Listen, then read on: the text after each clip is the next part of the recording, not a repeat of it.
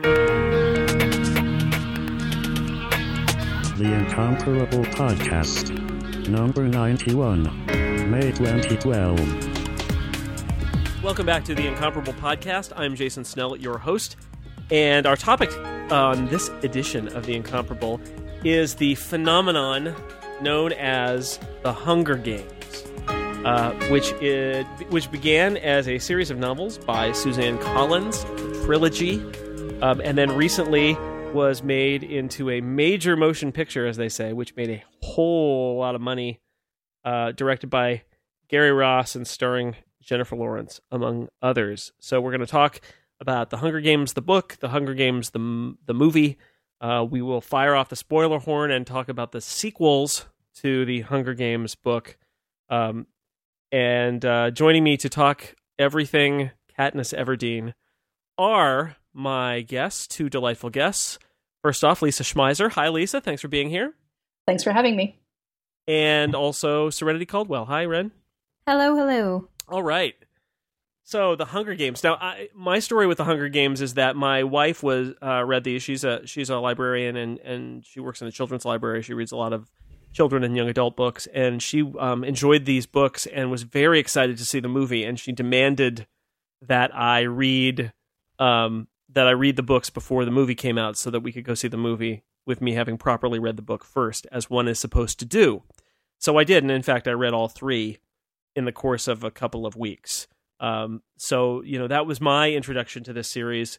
Uh, what about you guys? Uh, you know, were you both uh, readers of the books before you saw the movie? I had heard bits and pieces about The Hunger Games, and I want to say... December of twenty ten or November twenty ten, the third book in the series had just come out, and a friend of mine uh, had basically written this long, very, very long blog post uh, about how crushed she was about the about book three, and not necessarily, you know, we'll get into it later, I'm sure, the the highs and lows of the the end of this trilogy. Uh, but I read enough to realize I'm like, hmm, this could potentially be a really interesting book. So over the winter holidays that year, I think I got home in Los Angeles on December twenty-fourth, and I had bought the original The Hunger Games, the first book, in theory to give to my sister as a Christmas present. And on my way home, I'm like, well, it's it's just sitting here. She won't notice if I've read it before I wrap it and give it to her. Uh, so I read that book in twelve hours, and then the beauty of being able to get books on the internet instead of having to wait until the bookstore opens the next day is that on Christmas Eve and Christmas Day, I read Catching Fire and Mockingjay respectively on my Kindle. Mm-hmm. So I managed to get through th- basically the entire book in a weekend, um, which was a very mostly after dark too. So it was a very weird, rushed way to read this series, which I actually think kind of fits well with the weird, crazy things that go on to it. Um, but yeah, it was kind of by accident. Um, but I mean, I, you know, there are def- there are things that we can talk about later with the books uh, in terms of their strengths and weaknesses. But it was definitely, it was a refreshing little series to read, and definitely better than some other young adult that I've read recently. What about you, Lisa? Indulge me in a little bit of personal history. Um, on August twelfth, twenty ten, my husband and I celebrated our tenth wedding anniversary, and we had originally planned on going to Paris, but I had just entered my third trimester of pregnancy, so that the Paris trip had to be put on hold, and Phil gave me a Kindle for my anniversary present instead. I have some girlfriends who are Y A librarians and had talked about the first two books in the series, and they noted that Mockingjay was coming out um, on August twenty-fourth, twenty ten. And so what I did is I actually downloaded all three books on the day that Mockingjay dropped, and then spent the next weekend propped up on the couch learning how to use my Kindle and reading through the th- those three books over and over again. So I, I inhaled them in one great gulp over a weekend, and you know, later over the, over the next eighteen months, as I've nursed my daughter and rocked her down, I, I will occasionally read snatches here and there to myself. And before the first movie came out, I did go back and reread the original book just because I like to see how movie adaptations, what, what they keep, what they don't. And I'm better able to judge that when, when the source material is still pretty fresh. And the books are really fast reads, so it's just easy to whip through in about twelve hours. Yeah, well, it's so it's good to know that that we all uh, read the book before the movie, um, and in my in my case, very specifically, which which is actually my my story with um w- my story with uh, Game of Thrones too. As I heard it was going to be made into a an H B O series, and so I started reading the George R. R. Martin books, and of course, I read them all by the time the show got on. So I was way ahead by the time the show came on the air. But anyway, so so the Hunger Games. So so let's uh, let's start with the book itself. Um, You know, this is a this is a story. If you if you are listening and do not know, it's a sort of post-apocalyptic story about. Um, uh, it's set in North America, where the United States used to exist, but now it's the uh, it's the uh, country of Panem, and there are multiple districts run by a capital, which is an advanced city in the Rocky Mountains, and it, they're sort of the cruel overlords of the uh, of the uh, uh, of the the. Um, country, and they mine and they take all the resources from all the different districts, and uh, you know they live large while the districts suffer. And just to remind them what their place is, they hold these uh, annual Hunger Games, where uh, it's a, an enjoyable reality T V kind of competition where everybody dies except one. You know, twenty-four young people go go in, one comes out, that one person is applauded, and the other twenty-three are dead. Uh, and while everybody watches, so we, here we've got um, we've got some political issues. We've got um, we've got uh, commentary about reality television. Uh, there's lots of stuff going on, which is interesting for a book that is, you know, it's a young adult book. It's also, you know, it's kind of kind of gruesome in the sense that, you know, there are lots of people who die horrible deaths, uh, young people who die horrible deaths in the course of this book. That actually, Jason, you've touched on something that was one of my favorite. Um... establishing details in the movie. Can we talk about that too at the same time? Yeah, yeah. Sure. Um, what, one of my favorite establishing details um, that you see in the, in the act one where it's setting up the, the world of the Capitol and so on and so forth is between Stanley Tucci and Toby Jones, um, who are playing respectively Caesar Flickerman and um, Claudius Temple Smith. Um, but they're pl- they're playing the two people who are basically the the, the live M Cs, the, the Ryan Seacrests of the Hunger Games, as it were. and on sc- and, and on screen, you see this really horrible um, murder that's about to take place. There's one child who's pinned down another, and he's about to bash in his head with a brick. And Stanley Tucci says in this really banal, um, very um, again Ryan Seacrestian delivery, and here we see the moment where a contestant is about to become a victor, and it's the fanfare su- plays, and it's such a stunning overlay of the willful perversion of a narrative in the media, where they're telling you what you're watching as opposed to what you are actually watching, which is one child desperately fighting for its life as another one tries to kill him. Um, and again, beautiful establishing detail, and that's something that happens a lot in the books too. Um, one of the things that struck me in the first book repeatedly is how casually Katniss refers to all of the myriad ways people died in previous games. You know, because she makes offhanded references to the year everybody um, died of dehydration in the desert, or the year everybody froze to death, or the year there was a volcano and somebody got decapitated. And there's it's just the matter-of-factness with, oh, yes, every year we have to watch people horribly die. Boom. It's, it's, it's like a walking case of P T S D, and that's only like in the first few chapters of the book. I mean, we get introduced to the world far before we actually get placed in the games themselves. Mm-hmm. And I know some people who hadn't read the books and saw the film, and they're like, why, you know, we get so much of the preparation and so little of the games themselves. And I think that's largely to make a point where it's like we, you know, the movie, although it's been in the books, how they've been compared to Battle Royale, it's really not about the children fighting. It's about the psychology of everything behind it. It's about this, you know, it's... I think it's about is... the packaging, too. Cause, yeah. Because um, because when you think about it, it's it's the, the biggest damn con that, that anybody could possibly run. Because how on...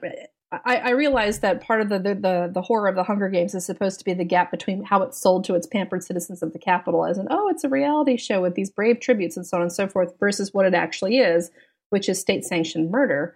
But um, what I think she focuses on excessively are the way that the tributes are are buffed and polished and brought up to capital standards, and and and that's part of the narrative, that the makeover narrative, which is a convention of reality T V, and then there's the training narrative, which is another thing that's pretty popular, like in Survivor, Amazing Race, and and I think she has a lot of really trenchant things to say about the way we package even our news as as amoral entertainment. Um, I think she did say that she was inspired to write the books after looking at how we covered, um, how, how the U S media covered the wars in Afghanistan and Iraq, and, and contrast that against the, the boom in reality T V that was taking place at the same time.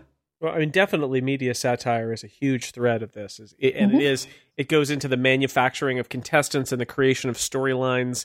Yes. And, and in fact, it's even echoed. Um, uh, I, I was reminded while um, reading it of, uh, how you take you take sort of a pure premise, and then over time, in order to keep people keep people interested, you have to modify it. So in in the Hunger Games, I was always struck that, you know, the way I envisioned it, when once they start to play it, you see there, there's this pandering to sponsors where they will actually mm-hmm. drop in, you know, gifts which change the course of the game, and of course the game master does things, um, and this is much I, I thought much more clear in the movie that that they're even more aggressively man- manipulative about what's going on to get what they want, but that also, you know, people have to do what they want to do on, in front of the camera to get to get the right result from the producers.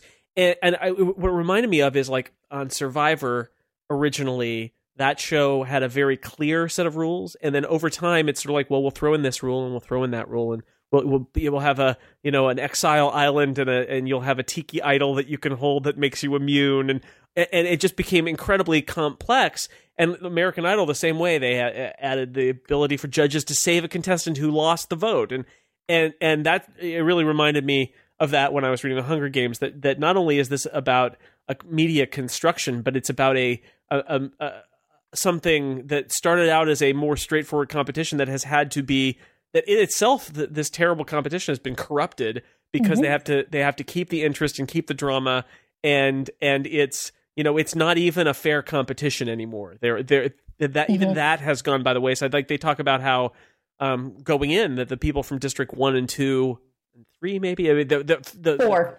the the, the first di- closest districts to the Capitol, uh, you're not supposed to raise people to be tributes to to, to be in the Hunger Games. But they do, and everybody knows they do, and those ones usually win.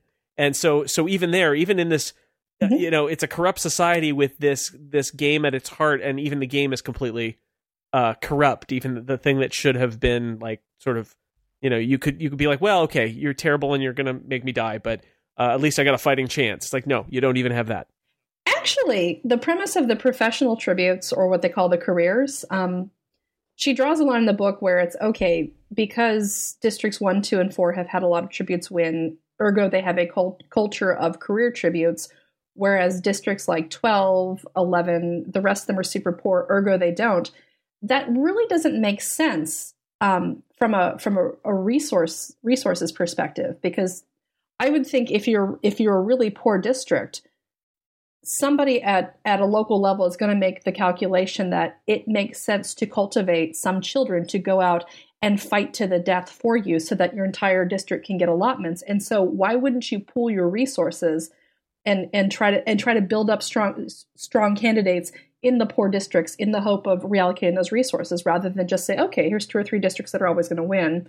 Off you go, kids, go die. Um, it, do- yeah, well, it, I- it doesn't make sense, especially in a culture where they've had seventy-five years to get used to the games. You think at this point you would have had somebody in one of the districts that said, all right, let's start taking a look at our ten-year-olds and, and figure out which ones we can turn into bloodthirsty little killers. And after a few years, this this should pan out for us.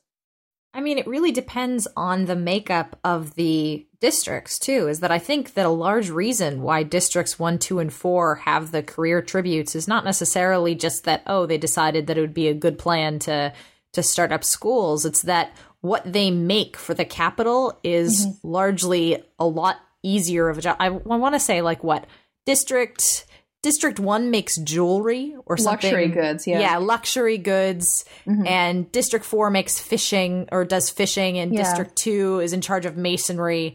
Um, I kind of got the picture that the poorer districts are mm-hmm. poorer primarily because their children are having to more or less illegally work to keep things at status quo.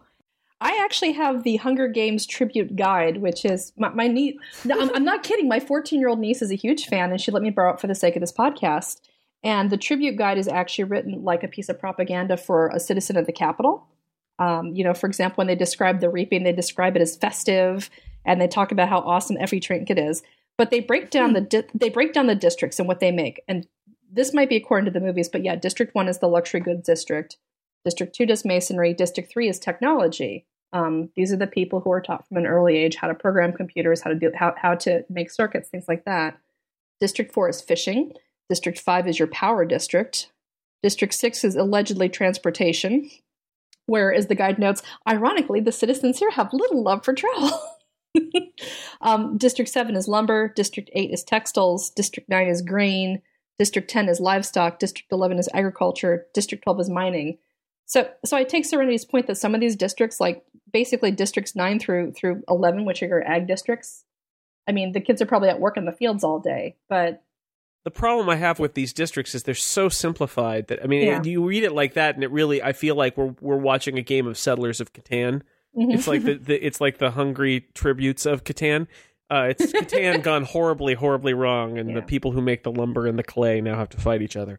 Uh, and, and, but it, it, you know, this dis- district that, that Katniss is from, um, it's like a town in the, In, in the mountains with like mm-hmm. a few people. It, it I, I I struggle. I find the setting of of the this book, I guess, um, kind of unbelievable. That um that it seems to fall apart if you try to think about it too much. Because District twelve is a Dorothea Lange photograph. It's yeah, District like... District twelve is yeah. a little town up in you know up in the up in the mountains, North Carolina foothills. Yeah. What I understand yeah. from this is that I mean the. The whole premise of the the wide world of Panem is it's basically post-apocalyptic, post-apocalyptic U S A, yeah.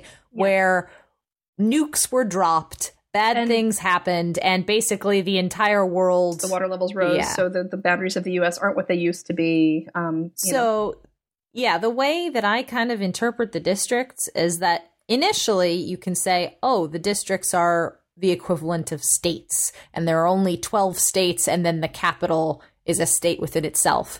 But as I continued to read the books, I think I get more of the feeling that the districts are cities. And that's really like the only safe places that there supposedly are in Panem are just these twelve cities because everything else has been so blasted by radiation or and by just, you know, unha- unhospitable, unhabitable situations. Or at least that's the propaganda. I kind of took it as a parallel for the Soviet Union. Too, because um, back in back in the days of the old Soviet republics, they did try to cultivate a tourist trade in one, and a natural gas trade in another, and and, and an oil trade in a third, and you know lumber up in up in you know up in the north and things like that. And granted, we saw how well that model did not work, but um, it, it seems like a really effective way to to brutalize a, to, to brutalize a, a people too is, is to point out that you know oh you have no chance of mobility, you were born a farmer, you're going to die a farmer, and um, the state needs your food. Sure, uh, figuratively that makes sense. I'm just saying when I try to look at this logically, I, I no, and, and, no. and you talk about the travel times between the different mm-hmm. zones and all of that. It's sort of you know it, it's like she wants to tell a an intimate story about what's happening in these districts, and yet you know it, I would have understood it if they had said that district twelve is a you know is a bunch of mining towns up and down this entire mountain range, and she's from one town that happens to be near the seat of it, and mm-hmm. you know they're one little cog in the wheel of this district that's mining. No, but, but it's, it's apparently it's just literally like, like yeah. we got a small town yeah. here up in the mountains, and there's a hundred people, and this yeah. is we're the whole district right here. It's a no, no the hell. How did yeah, that's yeah. it's not you know, but but that's okay. It, this is well, she this does is, a lot of hand waving with the technology too, because it's it's they have these hard scrabble existences where they wash out of basins, and then oh they're on a train, and oh they're in the Rockies. It's and, magnetic levitation. It, it, yeah. No, it's it's. Mm-hmm. She's the point here is not is not to take it too literally. The point here mm-hmm. is that she's making a media satire and she's making a political mm-hmm. satire. She's talking about. Uh, uh, you know, in many ways, this is like um, nineteen eighty-four uh, as as young adult fiction. It, it, it's mm-hmm. it, and and I was actually impressed as I read um, the sequences in the Capitol, and of course in the in the successive books, you get more of this too. That mm-hmm. that this is uh, you know this the flash the the flashy story is about the the tributes going down into the into the arena. But, it, you know, it's really a story about a totalitarian government and oppressing its people. And, and in that way, I thought it was like, oh, this is like, you know, my little golden book, nineteen eighty-four, which is nice and subversive. And I like that. it has a place, as as froofy as some of the technology does. I can kind of explain it away in my head logistically, but yeah, I mean, it's definitely The Hunger Games does not set out to be super, okay, we're going to be completely factually accurate about what would happen in the case of a post-alo- post-apocalyptic United States. Um, but, I mean, they have a lot of... There's, that said, she plays with a lot of really strange and fascinating technology. Uh, mm-hmm. The game... Can we talk about the game for a second? Just the, the oh, actual yeah. Hunger Games yeah, yeah, yeah. and the... Oh, yeah, yeah, yeah. Mm-hmm. Because... We should right, probably so just you, start firing off the spoiler horn so that people yeah, who haven't... Well, yeah, we're, g- we're going to talk about... The, the, I feel constrained. The, Let's fire off the spoiler no, horn. No, no. We, yes, exactly right. We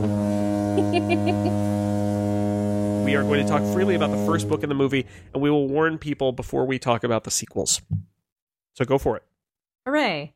Okay, so talking about the... Yay, let's... Let's get into the killing. Um, the the Hunger Games themselves... Katniss uh, wins. Oh, sorry. Yeah. Spoiled, or does she? Jason. Yeah. Well, she wins for this book. Um, so I really love the like. Love is a weird word to use about kids killing each other in a in a crazy uh, what Truman Show like dome. Uh, but I love the technology behind the Hunger Games. Like I love that it's basically a giant virtual chessboard for this group of engineers, and you don't really get to see that in the books, you know, because it's all from Katniss's point of view. Mm-hmm. So you can only really interact with the technology through her eyes. So you hear about the the mutations or the mutas the mutations, mutations the mu- yeah, yeah, mutations, um, which I always want to pronounce as mutations because I don't know why. It is because they are French. Yes, oh yes, yeah, mutations. French. French we will kill dogs. You. We are dog people. Uh, we do snap, not like snap. You. So, in com- like in comparison to the film, I really like that we get to see Seneca Crane's big headquarters, and we get more interaction. You know, we get to see the engineers building the, the dogs. It's like, oh yeah, let's let's place that here. Let's make a tree fall. It's not first person. That, I, I think that's a huge strength of the of the movie. Yeah. Is that it, it, we are not locked in Katniss's perspective for the entire thing. And we get oh, to that see, opens up the story beautifully. I it, love it, that. So I, well. I, I found myself really begging for that in, in the whole series, but certainly uh. the movie did, and we'll get to it, but yeah. it, certainly the movie did a very good job of of letting you see the game master and the and the and the, and the politics behind the scenes while they're in there. That that added a huge. That was just. It was a great thing to add in the movie. I also loved how they again they they illustrate how blithely disconnected the Capitol, the Capitol citizens and the Capitol workers are from the nature of the games, because you've got these workers who are very intently just maneuvering things on a board, and they're obviously jockeying for their boss's approval, and they clearly don't care that what they're basically doing is is making it very very easy for children to die. Instead, it's like, "Ooh, boss, do you want me to divert this river here? Yeah, that sounds great. Let's move her." And and for them, it's it's it's they're basically manipulating pixels. That's where it begins and ends with them. And I, I found that sense of detachment to be really, really chilling and effective, far more so than if you had pe- somebody who came in and said, "Say, does it ever bother you that we are moving with human beings' lives?" No, no the, the fact that nobody did that, I thought, was the best thing they could have done. That these people don't even bother to think about the, the contestants as human beings anymore. That that part of the story is over, and they're just chess pieces. They're just kids. What do you yeah. think? What, what are we doing? No, that guy already died. He was he was executed in the seventy-third Hunger Games. They took yeah, out. yeah. We don't talk about oh, him anymore. Yeah. Actually, okay. Here's a question I have about prior Hunger Games. How come nobody ever tried civil disobedience, where where like all of the contestants just said, "All right, you know what? We're not participating. We're just going to hang out the cornucopia and hold hands." You know, because if it's televised, the Capitol is, is in a position. Or either they're going to have to start killing off the contestants' families, or they're going to have to start killing off the contestants on live T V. Like it never occurred to anybody to to to, to rally up the other the other tributes and say, "We're not going to participate." Everyone goes in this with the assumption they have to participate, and I can't believe that in seventy-four years nobody ever tried it differently. I suspect they have, uh, yeah. but I also suspect, you know, you have districts one, two, and four. You have the career tributes. You have people who think, oh, well, what if that's a trap? And they're just saying, let's hold hands so one of us, mm. you know, can drop down with a machete and kill everybody. That's the episode. I mean, the, the, the Hunger Games where everybody died of, of uh, dehydration. Who's to say that mm. they didn't want to refuse to fight? And so they just turned up the heat and, and tried to see if they could make them fight until they all dropped, right? Yeah, I, I also think you're there's right. Some... The Capitol could have been manipulating the narrative. So there, there mm-hmm. is that. They have millions of cameras. And I mean, the Hunger Games, even in this one, starts off with lots of allies and friendships among the contestants until it gets down to two or three. So what's to say that they don't start it off as, oh yeah, all twenty-four, let's see how they slowly turn against each other. I mean, that's typical reality television, isn't it? You put everybody in a house, then you mm-hmm. watch them crack, basically. It, and and the, the beauty of the, they could have made it, you know, twenty-four. What, what, what did we learn from the first season of Survivor is alliances are formed, even though you know there can only be one winner. And so that happens here, and that's also fascinating, the idea that we're going to join together and work together for some unknown period of time, and then we'll turn on each other and, and, and kill each other. And that's a natural kind of thing. So you end up getting the, oh, well, we're all going to work together, but you know that in the end, um, something's going to happen. And that, that for me, that was a lot of the big drama in watching what was happening with uh, with Katniss was, you know, she, when she teams up with Rue, Mm-hmm. Um, there is an underlying fear there, and, and likewise with Peeta, that up until they changed the rules in the middle of the game, which always seemed really hinky to me, that um, the big fear is, what if we're too successful? Because if we're too successful, we will be the last two, and then one of us has to kill the other one, right? I mean, that's like yeah. a fascinating kind of alternate, like, sidebar fear that is, what if we win? Because then my buddy, I, I, you know, I hope my buddy dies accidentally by a stray arrow before we get to the end, because I don't want to have to kill her. Well, they, they, she she handles she handles that scenario kind of in, in with with a little bit of backstory in book number two, which we'll get to when we when we get to it. But uh, that goes through because you're like, oh gosh, what is Katniss going to do about Rue later on? And and well, fortunately, someone did it for her. So so so there was Poor that. Rue. But, eh, you know, I, I I again, sweet character. I can I can I, I felt a little manipulated. Oh, yeah. No, I mean, she's there entirely to, to die. stand. Yeah. Well, to die and to stand in as a figure for Katniss's sister. Yeah. And, right. and to, I mean, yeah. mm-hmm. she's painted like that from the start. Mm-hmm. Yeah. Right. Well, because that's the only person that Katniss cares about. And so this is this is part of the emotional education of Katniss Everdeen, is learning how to care about other people, too. Exactly. Can we talk about the um, the uh, the romance aspect here? Because that was the, that was I was feeling kind of Twilight-y while I was reading mm-hmm. it. I have to say, I, I thought that this is, you know, if you're going to write a young adult uh, novel, note to self, because I wrote one and I didn't do this. So this is obviously mm-hmm. something for the rewrite. You know, you've got to have you've got to have the female character with the two male characters, who both of whom are similar and yet different. And, oh, I just can't decide. And, oh, I know it must be him. No, no, no, it must be him. No, no, it must be him instead.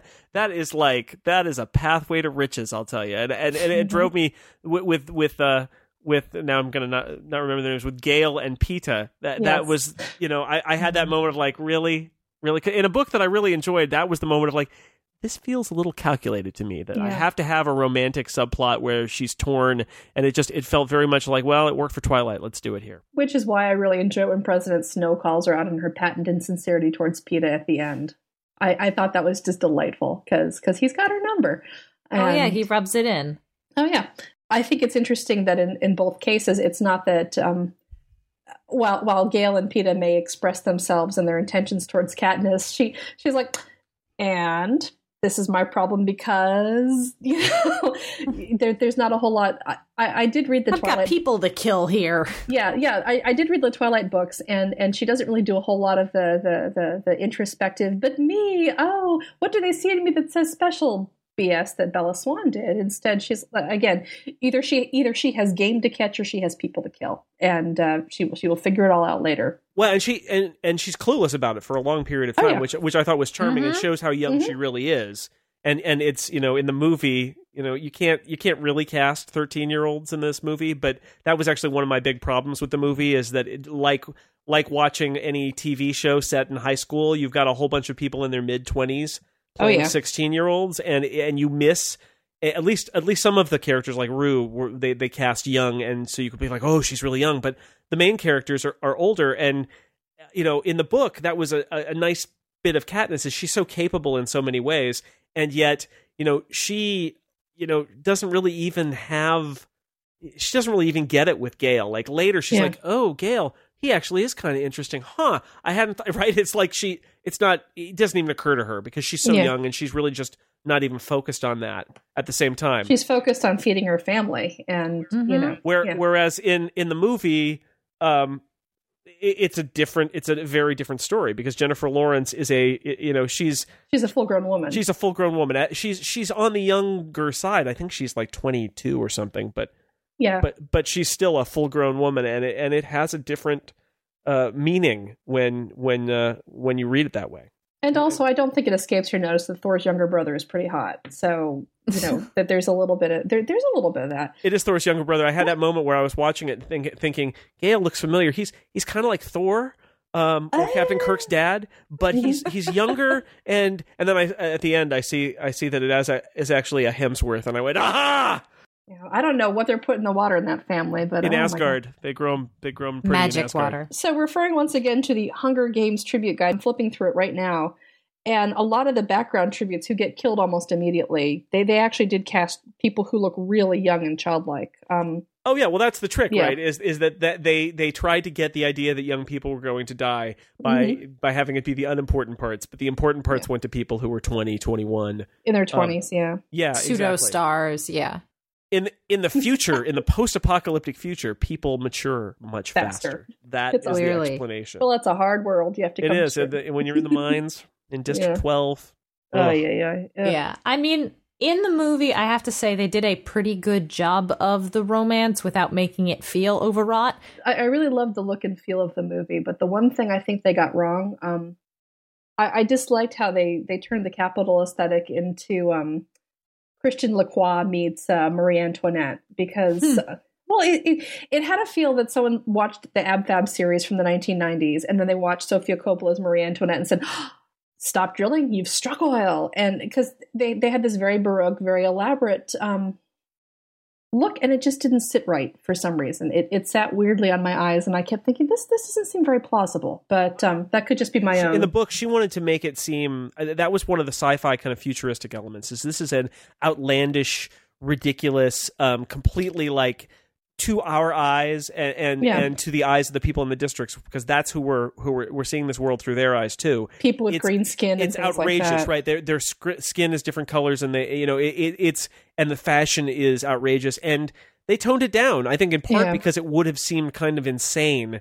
to movie audiences, because then you ta- you're taking it literally, you're actually seeing it. Whereas a as a sci-fi you know book reader, I read that and I'm like, wow, that's pretty wacky. But I, I kind of go with it. It's like, yeah, sure, okay, blue skin or giant hair and wh- whatever. You don't I, see these people in groups right, when but, you're reading it in a book. But when yeah. you see it, and it's like Stanley Tucci, and and then I think that goes to the architecture and things like that, is that they rather than make it kind of outlandish, they make it this sort of You know, it's it's a, a wealthy um, future. It's actually the only part of this thing that's set in the future that actually feels like it's in the future, which I think is part of the point, is like everybody else has basically been thrown into the past, and the future has been hoarded by the Capitol. By the winners. Honestly, I feel like they could have just dressed everybody like the Real Housewives in New Jersey and gotten the same effect. Yeah, that's you true. Know, and it would have been – because I was watching that when I flew home um, last last Monday – we flew on Virgin, and I, I I had it on one of the headrests, and I didn't have the headphones, so I was just kind of, when I wasn't tending to the toddler, I was catching bits and pieces of it out of the corner of my eye on mute. So it, it was like this really weird kabuki pantomime. They just, and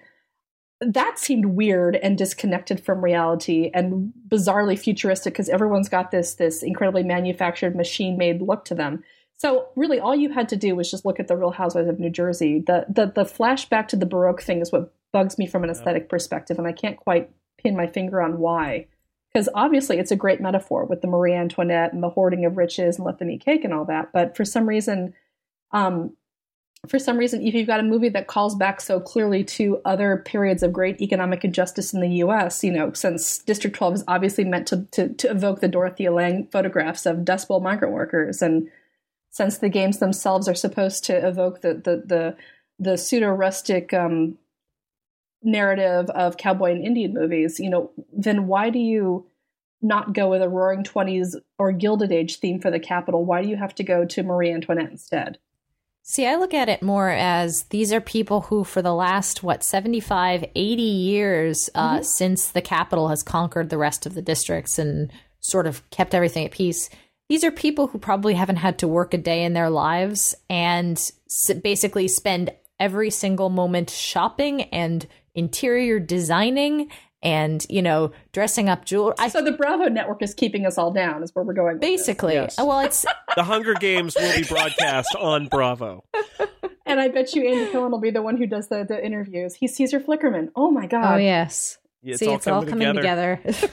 It is. But yeah, I feel the like if, if you have eighty years worth of people who can't create artwork or, you know, they can't ex- exercise their passions, it just all goes into just fashion, which goes, I mean, you see what's on it the fashion. It goes into highly personal. Yeah. yeah. Right. It reads quickly, too, as being, yeah. a you know, a decadent uh, society. And, and that, that in a film that has to compress so much to get book content into into its uh, into its running time, even though it does, you know, run for more than two hours, it's still got to compress a lot. And that's one of the ways that they uh, that they they compress it. Mm-hmm. So this so Gary Ross, the director, uh, begged for him to make a movie without Tobey Maguire in it, because uh, I know that he, that's his uh, his touchstone. That's his shtick. You oh, know, is that his, Ple- and, and is that his is that his muse? Is Tobey yes, Maguire? Yes. Well, Pleasantville and Seabiscuit are both uh, his most successful movies before this. What a bizarre choice for a muse. And and to, to, Tobey Maguire. Yeah, I know it is a strange choice. Anyway. The suit, it's making me do things. What did What did you think? I mean, we we watched this movie after having read the book, um, and I'm just curious how you think that they, uh, in general, it it worked as a movie, because it, what's been fascinating to see is that the movie did so well, and that people went, obviously, who, who saw the movie who hadn't read the book, and it has driven people to read the book, because I see people reading The Hunger Games mm-hmm. everywhere now, mm-hmm. which is warms my heart that people are reading books. It's great. And that a movie, you know, not only did a book create this audience for a movie series, which is awesome, but also that the success of the movie has led people to read the book. So the question is, you know, what was your take on the movie as a movie? I really liked Uh, the film as a whole. I I went into it really not expecting to like it very much, because while I like Jennifer Lawrence and while I like a lot of people who are in the film, I'm like, well, it's pretty, it's complicated as far as things go, and you you have to walk the line between, you know, killing kids on screen. How do you gonna do that? A lot Unfortunately, of quick cuts is how you do that. Yeah, exactly. Gary Ross's answer was a really really good editor and a lot of shaky cam, which. While the shaky the shaky cam elements were used for effect, they were used to show, oh yes, District twelve is very somber and meager, and we're going to express that by moving the camera quickly and showing lots of down faces, uh, and then to avoid brutal murder of children on screen, they used the shaky cam to and cuts to basically make it all happen very fast, and. Right. So that resulted in a little bit of nausea. But that aside... Well, it did allow them to keep their P G thirteen. And yeah, okay, which was good. Can I just talk about what B S that is? Because bear in mind, this movie dropped at the same time that Bully did. And the M P A A gave Bully that rated R rating because of an F-bomb dropped. But this movie, which which is all about the merry murder of children for entertainment, gets a P G thirteen. Yeah. Yep. yep. Yeah. No, no, that's... That is like Hunger Games level crazy in the real world right there. So the thing about about it is is they, they want this movie to be wide, uh, uh, you know, a, a, hit a wide audience, and it and it does mm-hmm. appeal to younger audience as well. So they they did what they had to do to make it a movie that was still about people killing other people, kids killing other kids, while not making it so bloody that it would get an R. And it was, I actually thought that would be a real challenge uh, I, while I was reading the book. And, and, you know, a lot of, uh, sh- a little shaky cam goes a long way in, into mm, making you sort of lose, lose track of the detail, but still know. I mean, because in the old days, it would be sort of like you'd show the reaction of the person and they'd go, and then, you know, suffice mm-hmm. it to say he died, but we don't yeah. know how because it was blood off spurts. Yeah. So you get, yeah. you get enough of it, but at the same time you could argue that the whole point of this is that it should be brutal, and that, you know, if you water down the violence, you're really kind of missing the point of yeah. of what this is about. I think they they walked that nice line, whereas I don't think any of the deaths felt hollow to me when we're actually seeing it on screen, which is nice. Even the moment that Lisa brought up earlier when Katniss is basically riding on the train and watching I what I'm guessing are rebroadcasts of old yes. Hunger Games in order to psych up the tributes for... The classic oh, Hunger look. Games network. Yes, exactly. Look at what's fun awaits you. Uh, but I mean, they they they show it pretty well uh, in ter- without necessarily showing you the, the gruesome details. They manage to evoke the, oh, this kid gets killed with a spear. Um, this kid gets blown up. It's kind of funny, actually, the se- sequence of so many ways to die. Ugh. Oh, a good trailer. There, there's a good promo for Catching Fire. Yeah. I, I, uh, I really, you know, I, I liked it. I liked the movie. I thought they did. I thought they did a pretty good job with a movie that, or with a, a source material that was hard to uh, figure out how they were going to fit it all in. And I think, um, as we said earlier, having perspectives that aren't Katniss's helps it. I think, you know, this is not. I think a not a first novel, but uh, an early novel, and it's got some mm-hmm. some issues that the you know screenwriters got to fix. I mean, th- there are things in oh, this yeah. that, that are that are the mm-hmm. story by slimming it down, getting it into a little more than two hours instead of the uh, the the length of the book, which would as filmed would have been you know whatever eight hours. Uh, made some good choices, uh, clarified a lot of things. They can show some things that don't they don't need to go into detail because you see it and you're like, oh yeah, I get that, and they can move mm-hmm. on with the rest of their premise. And you know the casting, uh, just Jennifer Lawrence herself. Um, Uh, mm-hmm. goes a long way, and Woody Harrelson. Oh. Uh, oh, you threw, Woody you Harrelson. threw Woody Harrelson in too. I, I thought that the the casting um, really helped this movie. If they, if they had not found the right Katniss, this would have been a disaster. Elizabeth Banks was fantastic. El- oh my Elizabeth, yeah, Elizabeth well, Banks is good in almost everything she is in. It is amazing. That is mahogany. Yes. and and Josh, Josh Hutcherson does nothing for me, and he seems like kind of a human blank, but that's okay. It's fine. That's what kind of and Peeta so is. Peeta. So we have to take our hats off to Stanley Tucci because, man. Oh, God, he was amazing. He's, I well, the opening of introducing, yes, I'm Caesar Flickerman, and this is my television show. You know exactly who he is within yeah. the first ten seconds of him sitting on stage, and you just see the flashes of the marquee behind him with him smiling in like twenty different clip shows. That that whole sort of clip show experience when he's interviewing the candidates, it feels like you're watching all of the best episodes of David Letterman kind of strung up together. And you get a sense very clearly it's like, oh, he is the talk show personality in the Capitol. Like, this is the man. I would love to know who he watched when he was prepping for this. I, oh, you know, yeah. Because it, it seems like he's obviously picking up on, on a bunch of different people who are out there right now. There's a little Johnny Carson.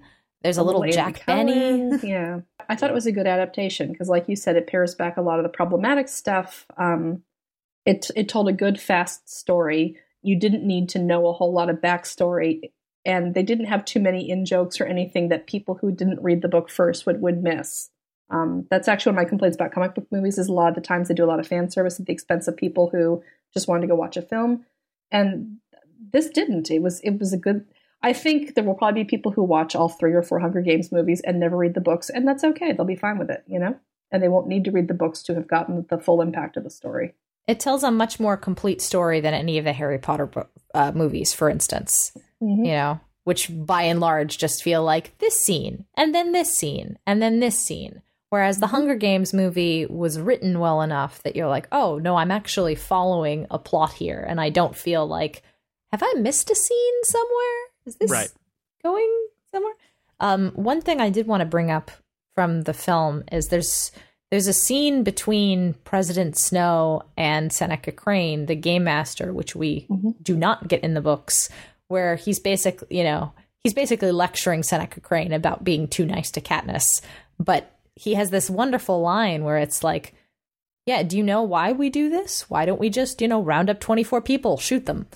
And the whole concept of, yeah, we're doing this to give them hope. And the the idea of giving these nations who have basically betrayed us, uh, the idea that we're being lenient in any sort of way, dampens the idea of this sacrifice. I mean, that's a really powerful image that it takes Katniss in meant in like her inner dialogue in the books, something like seven or eight chapters for us to really grasp. But on screen, they managed to do it in five minutes with this conversation. And I really, really love that. So I think we're going to move on mm-hmm. to the uh, other two books that have not yet been made in movies. And so we will consider this your spoiler warning.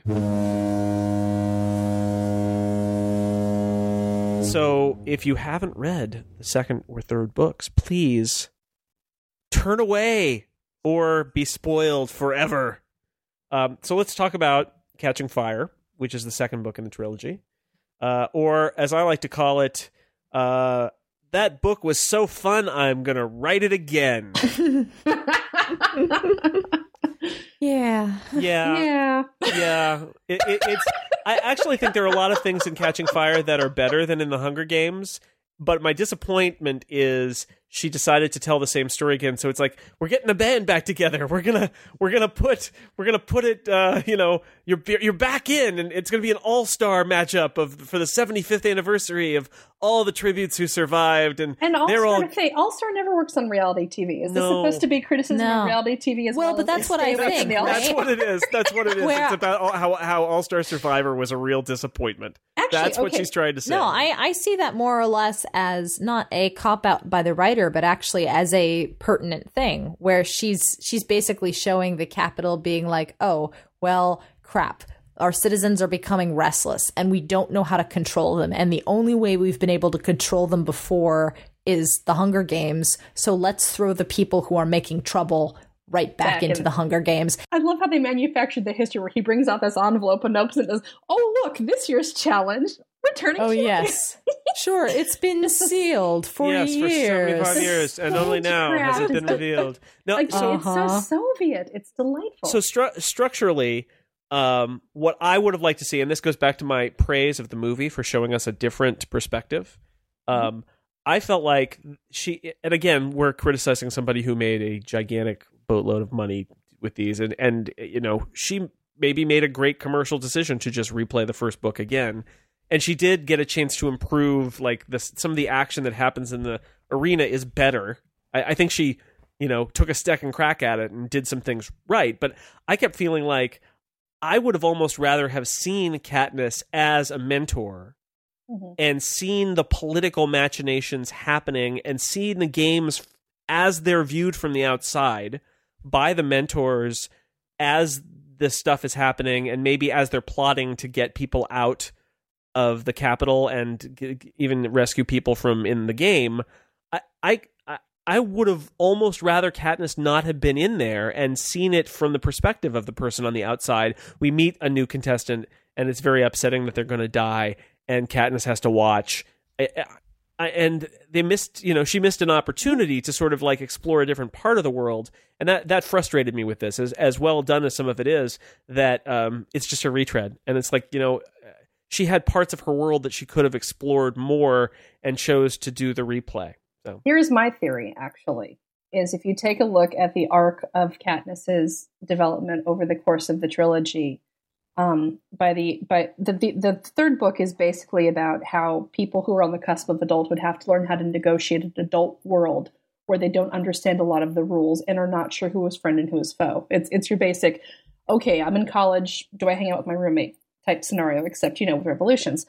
And um, the way I see it is the second book is kind of the bridge between the profoundly adolescent junior high slash high school mentality of the Hunger Games, where you where where the reader is meant to relate to Katniss as you would relate to a ninth grader or or anybody else who's in a situation that feels hostile and they don't make the rules and their job is just to survive it. This book is meant to to say, okay, we've hit a point in adolescence where we realize that the rules are rigged and where we realize that adults don't have all the answers. And sometimes they're going to look to us for the answers and we have to step up because that's going to be our job more as we get older. And so by the third book, she's she's neck deep in, in, in the messy adult world and there's no more adolescent Hunger Games at all. So so I think that this book provides a valuable transition role. I, I think it has the worst ending out of the three books. Like like the last few few chapters, you're just like, what, what, what?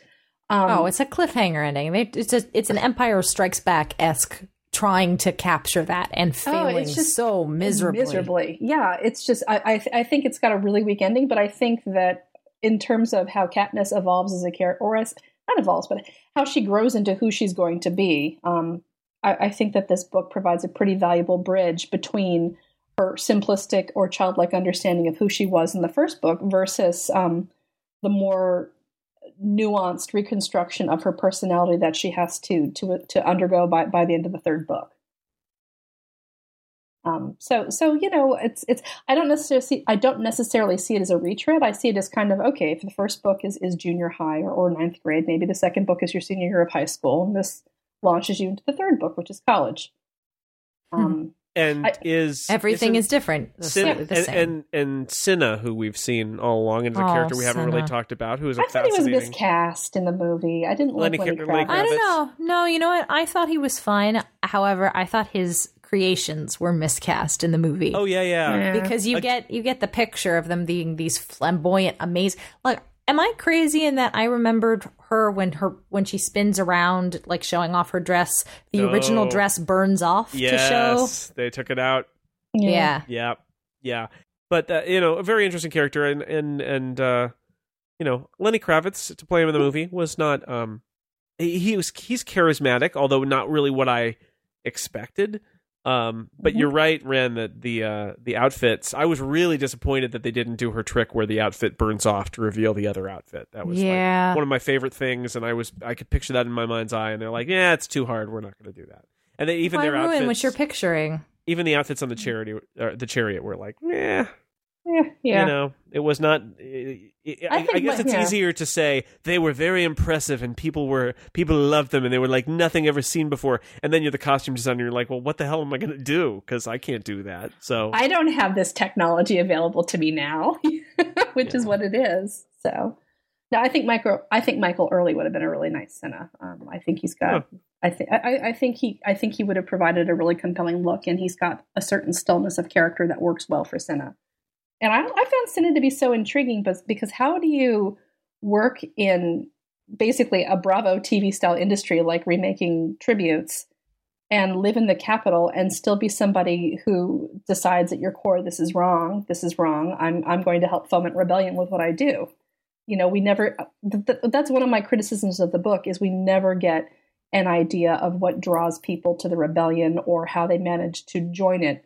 Um, I mean, the districts, it's kind of obvious, but in the Capitol, th- there's a lot of people in the Capitol who are in the rebellion. How did they get there? What what made them decide it was better? Do, do you believe that Katniss was as confused uh, and clueless at the end as... That was one of those moments of like, really? Does she not understand what's happening here? That they're like, oh, I just fired my arrows and I don't know what I'm... You know, at the end, I thought I thought she came across as being a little a little clueless. That was surprising for me, too. I think it's a it's all very hectic. Right? The the second book is all about being, you know, everything's going crazy. She's caught off guard through through the. I think one of the reasons the second book sh- it shook me the first time I read it is because she's persistently off her game. Both she and Gale. I mean, Gale gets whipped in a right. public square, and this is something you got the sense in the first book that they had basically figured out District twelve and they had it gamed. They had figured out ways to get out of it for hunting. They had participation in a thriving black market. Nobody messed with them. They were just two kids who liked to hunt. And in the second book, Katniss is besieged on all sides. Um, her her quote unquote cousin um, is is whipped, uh-huh. and she doesn't know who to trust. These games are even more confusing because she's going up against older, more seasoned opponents. Well, they, they're no longer novel, and they can't get away with all the tricks that got them where they were the first time. And mm-hmm. and that that is interesting, right? That that they can't. You know, all the old mm-hmm. tricks aren't going to work anymore. They worked once, but this mm-hmm. is now we know who you are. We we know going in what your skills are. Yeah, yeah, and then and then Peeta pulls us. Oh, and by the way, she's pregnant. Lie, and you know, it's yeah, just uh, what in the ham fat? That was like the worst. That was the worst like reality T V kind of stuff. And I, oh I yeah, like Melrose Place doesn't even try that. Come yeah, on, but yeah. but you know, there there are interesting things in here. The um. The strategy, the stuff that happens. There are, there are killer monkeys. Mm-hmm. Oh yes, I love I, that. There, there are killer monkeys. I love the. Ooh, ooh, yeah. And now we can talk about now we can talk about the tidy narrative conceit in book two, where when they're watching Haymitch's games and he's hanging out with the um, other girl from District twelve, Maisie Lee Donner, and the two of them help each other out, and then after a while, it, it occurs to them that. oh, this this is not going to go well if, if right. it's down to just the two of us. And so they're like, well, see ya. And she gets killed moments later by a lethal hummingbird. And I thought, well, that, that that's kind of convenient for Haymitch because he doesn't have to be the one to kill her. He doesn't have to make that hard choice. Again, so, you know, mm-hmm. that that is the that is the funny part about being in the in the games is that, yeah. you you know, you, you love your allies, but you, you kind of want them to die so you don't have to kill them. All right. So Mo- Mockingjay. Mockingjay, I felt like about uh, halfway through um, takes a turn spe- so spectacularly bl- bad that it completely um, threatens to not only swamp the, the my view of the novel as the whole, but the series. Mm-hmm. And it doesn't, because, you know, it can't really retroactively go back and make the other two books stink. They are what they are, and I and I did enjoy reading mm-hmm. them. But I thought Mockingjay was a Uh, a complete disaster, because she essentially can't put her, put them back in the Hunger Games again, so she puts them in an amalgamation of sort of the Hunger Games on the streets of the Capitol in this yes. kind of bizarre um, guerrilla warfare on the streets of the Capitol kind of thing, and it, it, you know, and she resolves the love triangle at the same time.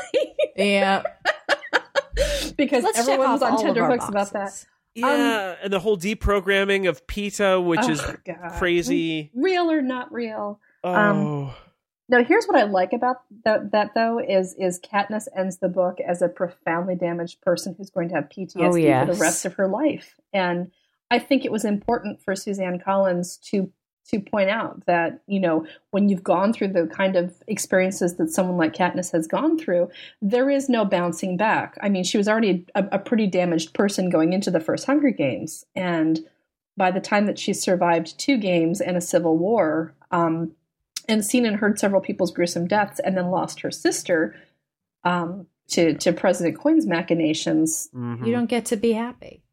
Well, I mean, you, yeah, I, I can you, appreciate that. That's you don't where get she to be wanted. Yeah. I can appreciate that. That's where she wanted to leave it, but mm-hmm. boy, that that that last section feels so. I also hate the hand waving. Well, I do hate the hand waving they did, where they're like, "Oh, and then a trial happened." I think. That, well, yeah, I think the treatment of the sister first off, where it's like, "Oh, and it turns out her sister was there, and she's dead." Yes, yeah. and, and it's just, you know, it's so poorly handled, and I yeah. think. Uh, you have so much invested in the story. I I, I I liken it a little bit to how in uh, Alien Three. Mm-hmm. Um, so we we have Alien, great movie, Aliens, and then David Fincher's not really his best work, Alien Three. The opening of Alien Three is, "Hey Ripley, you're alive. Oh Newt, she she died. She's gone." Sure. And it's like, wait a second, that's just like you've just given a big F U to the second movie. And yes. I, I like the second movie. That's why I'm watching the third movie. And I felt like that with killing the sister. It's like, you know, the sister, her, her sacrificing her life and her, um, or w- whether it's her, literally her life, or it's that she's going to be messed up for the rest of her life for her sister, is a nice part of the story. And in the end here, it's sort of like, well, yeah, but I'm going to very quickly move pieces around so that the sister dies, so that things are really messed up. And it's like, you know, well, she's not allowed to have a happy ending. She's not allowed to have any kind of hope. Yeah, even if the happy ending is is is that somebody else has a has a, a lives on and, and Katniss doesn't, or mm-hmm. her, you know, her life is kind of wrecked. It felt like I, I could have seen her sister be killed in uh, some sort of way that made sense, but that's not the, this isn't that. It, it this was it felt like a real mess to me. That that she she needed to make these things happen, and so she made them happen, and they happen in this crucible of this kind of like bizarre civil war on the streets of the Capitol thing. Like, oh, we're rolling through all the districts. That's not going to be a problem. Oh, there's a little problem in District Two. You're gonna have to go there. You know, be on T V. But but you know, I thought the plot mechanics are kind of kind of visible and obvious, because the whole point of District Two is where Katniss realizes that the Gale she thought she knew is not really the Gale who came out in wartime, and and this is gonna. Yeah. And then when you, but I agree, they, that business in the Capitol is just ridiculous, especially when you get to the mutations that smell like roses and are programmed to respond to Katniss's name. So and, bizarre, so and, bizarre, and weird. And and then the and then the end after she wakes up and there's the whole, you know, I, I appreciate the idea that the the, the rebels are all, are not any better. I, I think yeah. that's a very um very well, the c- cynical and mm-hmm. and and awful thing to think, and also, you know, that's her point is. Is the people who want to take over are always going to want to be, they're always going to be the same people. Yeah, I think President Snow made a great point about that, where he's like, President Coyne did it right. She let the districts tear themselves apart, and then she just waltzed on in, and yeah. none of you mm-hmm. people saw it. Yeah, yeah, and so I don't mind that that Katniss does her little trick, and uh, although it still seems kind mm-hmm. of bizarre that, like, yeah, okay, she shoots the other one, and now, you know, yeah. it, it, but it just... And uh, then she know. goes bonkers, and they have a trial off screen. And there's an epilogue, but, yeah. Um, yep. What did you guys think about the whole, what did you guys think about the catalyst of the story being the decision to throw a Hunger Games using Capitol children? It's a little frustrating when you've come so far and then only to see, yeah, this District thirteen is basically a whole new Capitol. Right. It, they're the same. They're the same bastards wearing new faces. But that, that I mean, that's her message. Right. And again, we're back to the from from the the anti kind of totalitarian and and and and uh, and uh, governments out of control uh, kind of thing. I, I totally see that. But the way that it's done is the problem, I think, is that is that it, it, it's it, it loses. I, I, I, my concern is that Suzanne Collins really only has one story to tell here, and she yeah. told it twice mm-hmm. already, and so the third time she's kind of run out, and yeah. so she's kind of pulling some strings to get things to to get where they she wants them to go, and it just you know mm-hmm. I, I was really unhappy with the whole thing. I thought I thought it was not not because it didn't have a wonderful happy ending, because that's a, I'm okay with the dark endings, but that mm-hmm. it just seemed kind of out of the blue and badly executed, and uh yeah, just like she had she was obligated to turn in a third book, so this is what we got. So Ren, I- any other thoughts that you have about um, Mockingjay? Now oh that I've gosh. now that I've yelled about it for too long, you know. See, I've only read Mockingjay one, the once on the tail end of yeah. my, you know, three day uh, Hunger Games extravaganza, and most, so it's still most people only read books one time. Ah, uh, crazy people. But uh, I don't know. It it's blurry to me, but I think that's also the way that the book was written, where it just it it and Catching Fire to a certain extent are both very hectic books. And when you're traveling through Katniss's eyes, especially, the thing that I really like about book three is how reluctant Katniss is to be a symbol of anything. It's like we were talking about earlier in the in the podcast about Katniss isn't focused on love stories or, you know, overarching plots. She's just focused on the next thing at hand. She's focused on saving her sister. She's focused on getting through the night. She's focused on avoiding being killed, you know, or finding food. Or, you know, oh, God, I have to talk to people on live television. Um, there's never there's never any big picture to her, and people wanting her to be a symbol of this war effort and this cause. She I feel like she seems to shy away from from the start, you know, where she's just doing these things and she doesn't really she doesn't really have a sense for her overarching actions. Like, she's doing stuff to save herself and to save Peeta and to save her sister, save the people that she cares about. But she, I don't think she ever really goes into it intentionally thinking, oh, this will be a good symbol to the people and rouse them up into rebellion. And so when District thirteen is like, yep, you're going to be the Mockingjay, you're going to be our great, wonderful symbol, uh, she's very unenthused about it. And even when they, you know, she gives them all these demands that they agree to, she's still very uncomfortable, and she's uncomfortable yeah. throughout the entire book.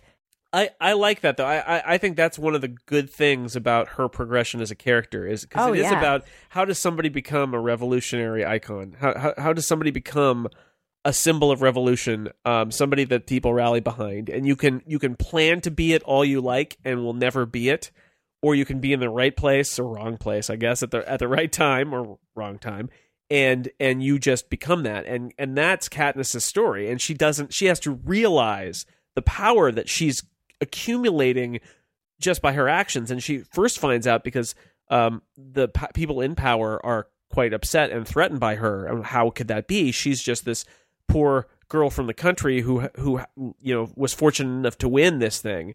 And over time, you know, she realizes that she's got some, some, some power. And in that third book, the scenes in District thirteen, you know, they make that clear that, you know, you are, you are a symbol, and she has to try to come to terms with that.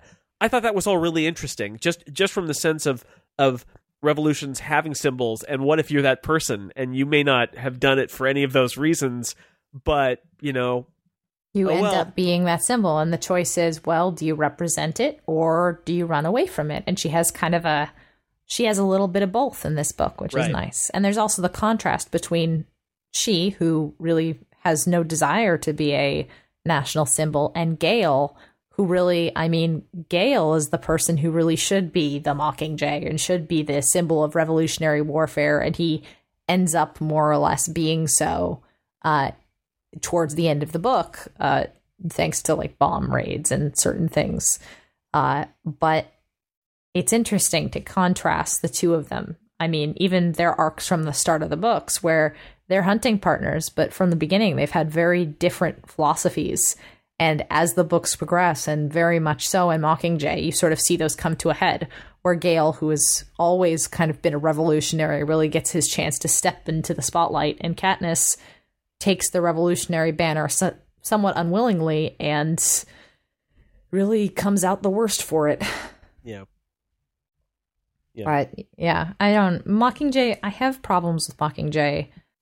Well, and maybe if somebody read these books when they were when they were released and had a long wait between them, they would view it differently than than somebody like me and I guess like you who who tore through them, read them all in order, yeah, yeah, quickly. But, but when you run when you read them in order, you can see the decline, I think, in quality very starkly as you go. That the second one is better in some certain ways, but disappointing in that it doesn't really try to be more. And then the third one uh, feels like she's kind of like got her part in the weird District thirteen, which is kind of interesting and sterile. And those people are kind of messed up in their own way because they've been in isolation so long. And then they go to the, there's the military stuff and the, and the march on the Capitol. And it just mm-hmm. kind of careens out of control in my mind. And then she's just like slapping things in there and hoping that it all makes sense, which it doesn't. It- Yeah, the difference between The Hunger Games, the first book, and the latter two is that the first book is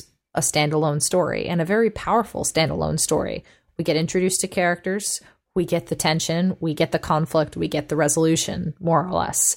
But both Catching Fire and Mockingjay are clearly books in an installment. They make no pretenses of, oh, we're going to reintroduce you to people, or, you know...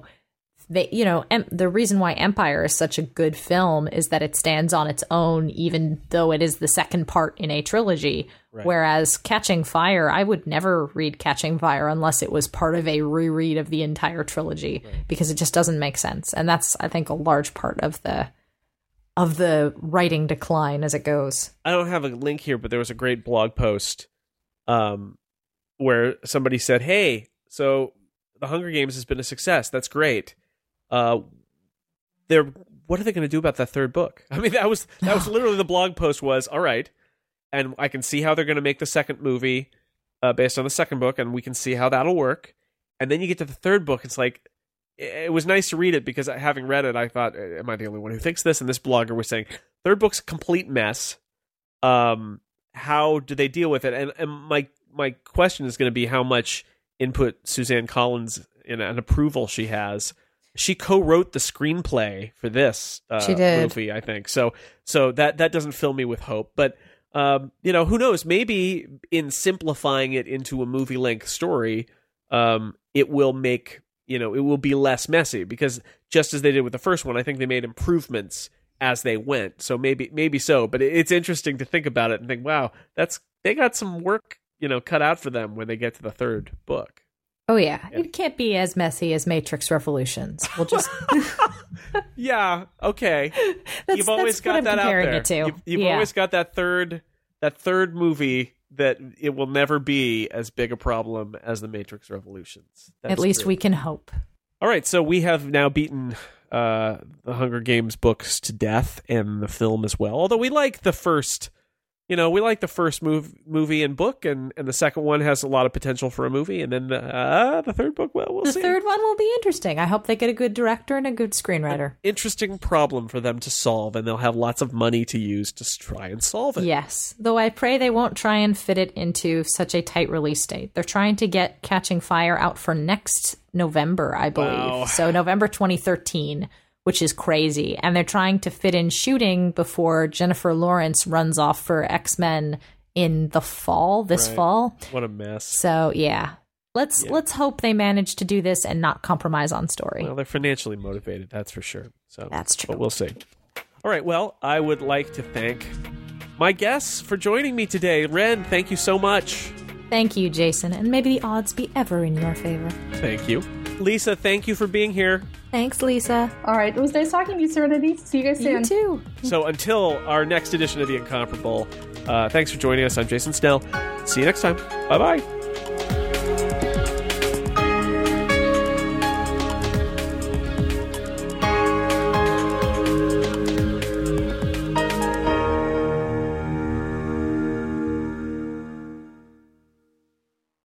actually, speaking of running out, my daughter is kind of having a nutty downstairs, so I'm going to have to oh, uh, go play mom now. Let- I had so much fun talking about this with you guys. Lisa, thank you for being here.